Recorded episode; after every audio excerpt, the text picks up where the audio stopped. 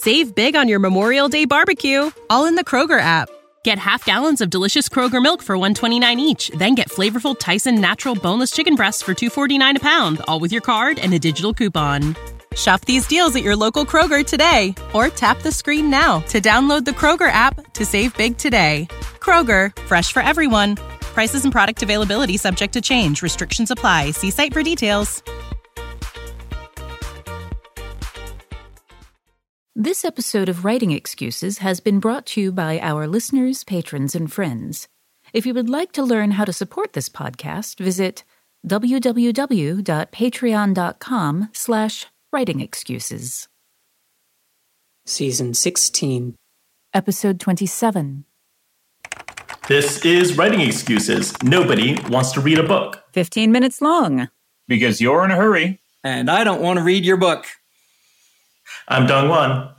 I'm Mary Robinette. I'm Dan. And you can't make me. That's Howard. so, this is the start of our new intensive course, brand new subject with a brand new teacher.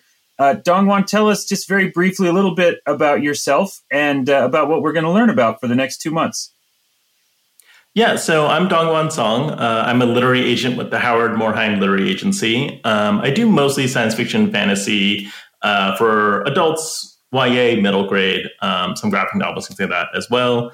Um, and so we're going to be talking about here um, how to start a novel, how, the importance of first pages, some of the techniques that really work, and we're going to sort of break down different aspects and then get into some examples over the course of these next few episodes. Awesome. We're excited. DongWon's also kind of the fifth Beatle, so to speak. I think you've been on more writing excuses episodes than anyone except the four core hosts. So we're always I've, happy. I've done a couple you. of them. It's yes, always a delight as to you were here, asking so him to introduce you. himself, I'm like, I'm pretty sure these folks know him by now. oh, well, take it away. I get a lot of emails that say, "I know you're from writing excuses," so it's it's quite lovely. But well, tell us about first pages because um, you know uh, we we got we got novels to write, and uh, we have to convince Howard to read them. Good luck with that. well, so we've I picked a slightly controversial title for the start of this one, which is "Nobody Wants to Read a Book," um, and I pulled that from a quote that crossed my feed uh, recently. Um, and there was an interview with this legendary comics writer, uh, John Swartzwelder, who's mostly known for his work on The Simpsons. And I'm going to read you the quote uh, that was in this interview, which was in the New Yorker. Um, and it's Nobody wants to read a book. You've got to catch their eye with something exciting in the first paragraph while they're in the process of throwing the book away. If it's exciting enough, they'll stop and read it. And this just like perfectly encapsulated how I think about the way you need to start a book. Um, and you sort of have to assume that the person who's picked it up is not interested in what you have because in that moment what they're really doing is trying to make a decision about am i going to invest in this book? And you know i think we think about that in the bookstore in terms of like i'm to pay $20 $10 $5 whatever it is. But really the thing you're asking them to do is to give up hours of their life to spend with your words and your story. And there's a lot of things people can be doing with their time. They could be playing video games. They could be hanging out with their family playing with their kids so to get them to do that is a really big ask. True story. Uh, Andy Weir gets a ton of arcs, and uh, he got mine and was literally in the process of throwing it away. Like it was in his hand on the way to the trash can. Like the, the trash can was below it.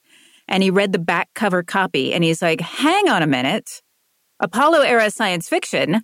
That sounds like my jam because I think that's a great example because you really have three major sales tools to convince a reader. One is the cover of your book, right? Whatever shining image is on there to tell them this is the genre, this is the category, this looks cool to me. I like this painted dragon, right? Uh, you have your jacket copy, uh, which, as Mary Robin was just talking about, is like that opportunity to be like, this is what the book's about in a really concrete way. But I think the thing that really clinches it, the thing that closes the deal, is they open it and they read that first page and say, yes, this is for me. Um, this is exciting. Um, and i like this voice. I like these words. Um, so really if you think about it I, I, never encourage you to think about your audience as like a hostile engagement But in this one case, I think thinking about it on the way to the trash can, like flying out of their hand, how are you going to grab them in that moment is such a useful way to approach it. Um, and so, you know, I think when you're thinking about that, as you're going into the publishing process, it's not just readers in the bookstore, right? It's agents, it's editors, it's really everyone in the process. You know, when I'm looking at queries, I look at your pitch, and that is the first thing. But the thing I almost always do, even if I don't like the pitch, 90% of the time, unless it's like something truly terrible, I will scroll down and just read the first few sentences just to check, just to see do you have the thing or not, right? And so oftentimes, even if I don't like the pitch, if I like those first lines, I'm going to dig in more. I'm going to read that whole sample. I might even request more, right?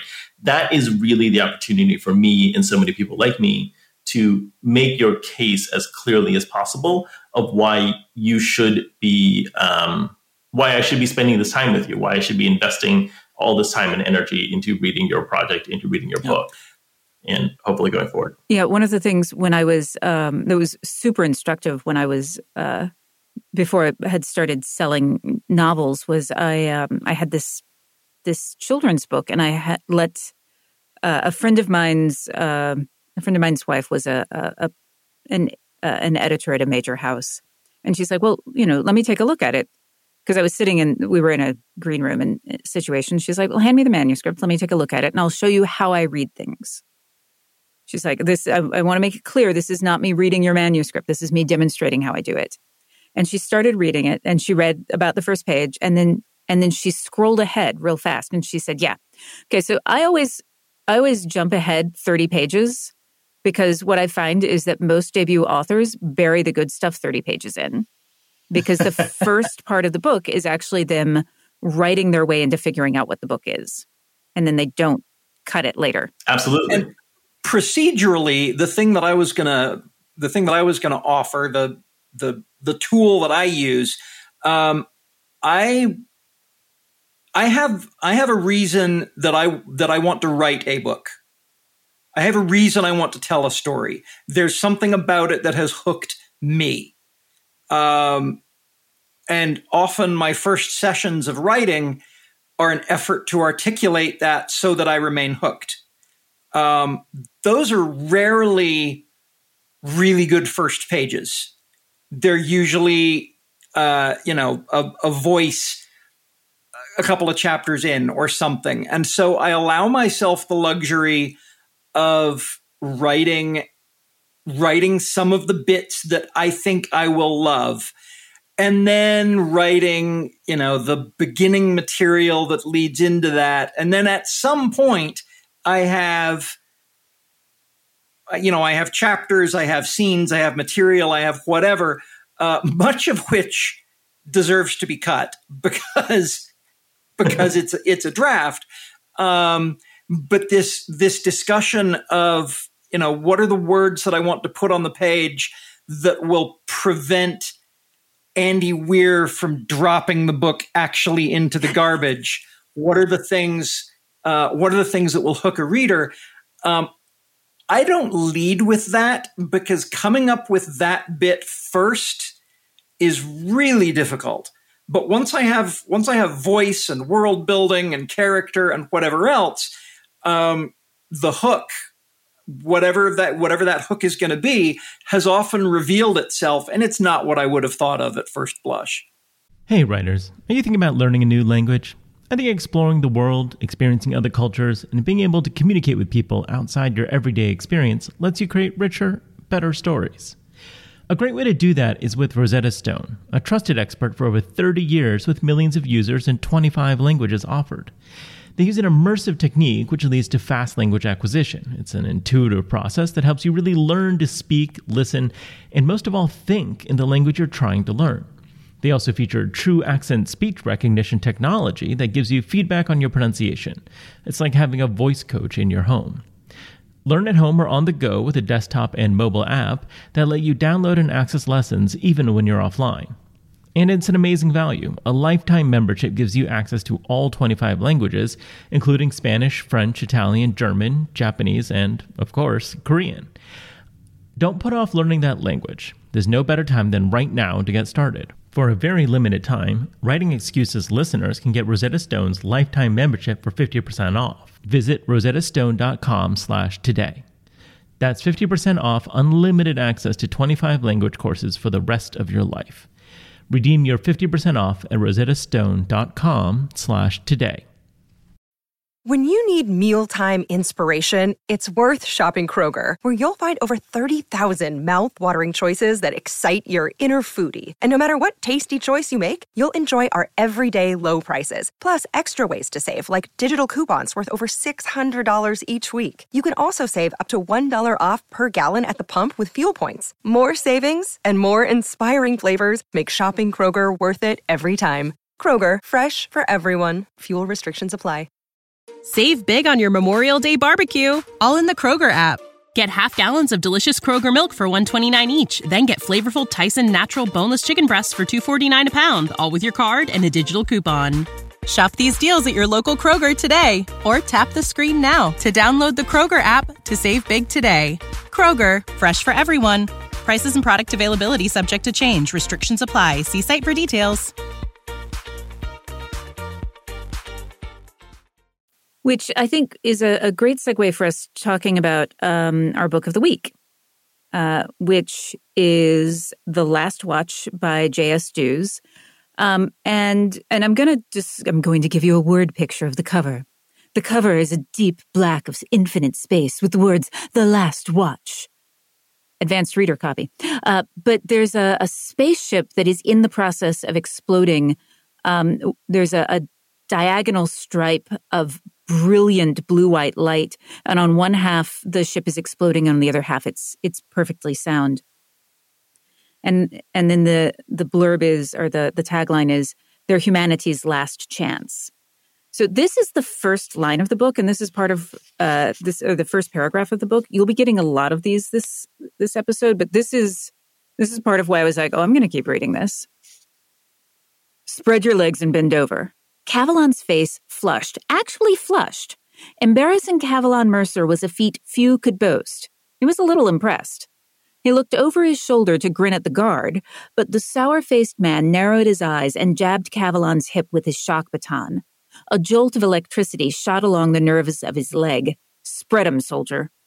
So, what's fun about this, and part of the reason that I was like, oh, I'm in, is because of uh, she's she's just great with the voice of the character. He's snarky all the way through, and she's also good at unexpected turns. Like that paragraph goes those that opening goes several different places that you aren't expecting it, and the entire book is very much like that. It is not a predictable read, um, and uh, I just it's space opera. It's great fun.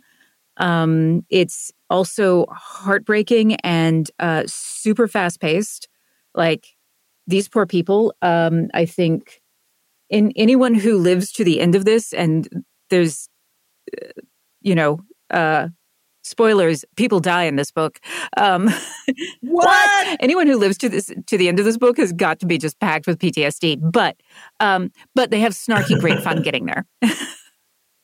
I mean, I think that's a great example because so much what you want to do in the opening of a book is to really um, communicate to the reader what kind of roller coaster ride they're getting on, right? You want to tell them up front, this is the kind of book you're going to be reading. And so communicating that it's snarky, there's going to be twists, there's a there's a sense of fun, but also there's a real sense of menace and violence, right? That paragraph gets all of those elements across in very little space, which is exactly what you need to be doing. Um, and you know, we're going to talk about this more in detail later, but like that that first paragraph, that first page needs to be doing so much work. And it's going to sound really intimidating as we talk about it of like wait how do we get all of these things in there? But there are techniques to do this and there are there are ways to do this. And i think the more you think about how do i put more into this opening page without overwhelming the reader the more successful you're going to be at like setting that hook and pulling people into your story. Yeah it's so tempting to get right into that right away but i know that we're going to be talking about these tools as we get deeper in. So yeah so let's, I think, continue to focus on it from a, a reader experience, which is, you know, as, as, you're saying, like the, the things that cause people to, to toss the novel away. Well, one thing I wanted to hit on, and, you know, uh, Mary Robinette, you and Howard are both touching on this, is a thing that I say a lot is that the beginning is a terrible place to start, right? Where the story begins for the characters is often incredibly boring for us as readers because nothing's happening yet, right? That when the characters are starting their story, they're entering into the situation. And so they're not in a place that's intrinsically interesting. There aren't any stakes for them there yet. There's not there's not tension for them there yet. So one thing I like to think about is how do you skip that proverbial 30 pages ahead? How do you skip to the part where the book is really happening now and then backfill the information that you need that got the character to that point? Um, which is, you know, start at the interesting part, start with the interesting, don't start with the beginning. Um, By the same token, you can start too quickly. Uh, one of the pieces of advice that I got specifically for murder mysteries uh, from Hallie Ephron was that uh, most the, the, the the most common thing that she sees is that people start with the body drop, and that you actually have to take a little bit of time to let people see what normal is like before everything starts going uh, completely sideways. So it, it is this fine line where you know, it's so tempting to start mise en place, which is, or mise en scene, which is what this book does, where we are right in the middle of action. Um, but this action that he's right in the middle of sets promises, but it's not the big action that is driving the, the, the, the book itself. And it's, it's these breadcrumbs that you want to lay. Yeah, the tension in that scene feels like it's a microcosm of what's going to be happening, right? There are stakes in that scene of you know he's under threat he's being shocked by this baton he's under some kind of investigation. But we as the readers already feel that this is going to be a small thing inside of the greater stakes of the story. And i think being able to communicate that is one of the ways to be really effective. Um, there, there's a principle that i talk about a lot that i i refer to as the ice monster prologue which i i stole from uh, the first game of thrones book not that he calls it that, but that's where I came up with this because sometimes I think you're right. And I would say most of the time, you need to jump ahead, skip those 30 pages, and get to where the story gets good. But a lot of the time, especially if what you're telling is an epic, you want to take a lot of time to establish the character and establish their life and let it breathe before things really get big. So think about, for example, the the opening of uh, Star Wars: A New Hope. Like if we started with Luke, we would be on a farm in a desert, and there would be a good half hour before anything really interesting happened. And so instead, they start a little bit before that, and we get you know a big space battle and a star destroyer and people shooting and droids escaping, and it's only about ten minutes, but it helps us it establishes that promise early on like stick with me. We're about to go to the boring farm stuff and it, obviously it's not boring but just don't worry. This is the kind of story that has space battles and robots and lasers in it. You just have to trust me while we get through this early farm boy sequence. Yeah james bond actually does the same thing with the the it's also called a cold open. Yeah. Um where he is wrapping up another mission. Because if you actually start at the beginning of this mission, it's a lot of office building. Mm-hmm. Yeah. Law and Order is the other great example of you always start with that cold open of you do have the body drop, but then you can wind back to the detectives getting coffee or starting their day or whatever it is.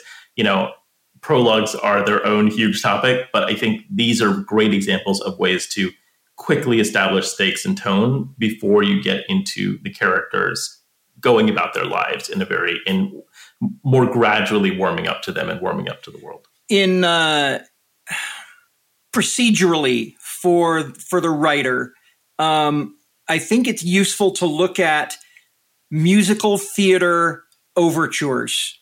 If you've ever listened to one of those those overtures will have elements of some of your favorite pieces in the whole musical strung together in this sort of medley that then leads into our first scene. Um, that can't be written, that can't be composed until the rest of the musical has been written.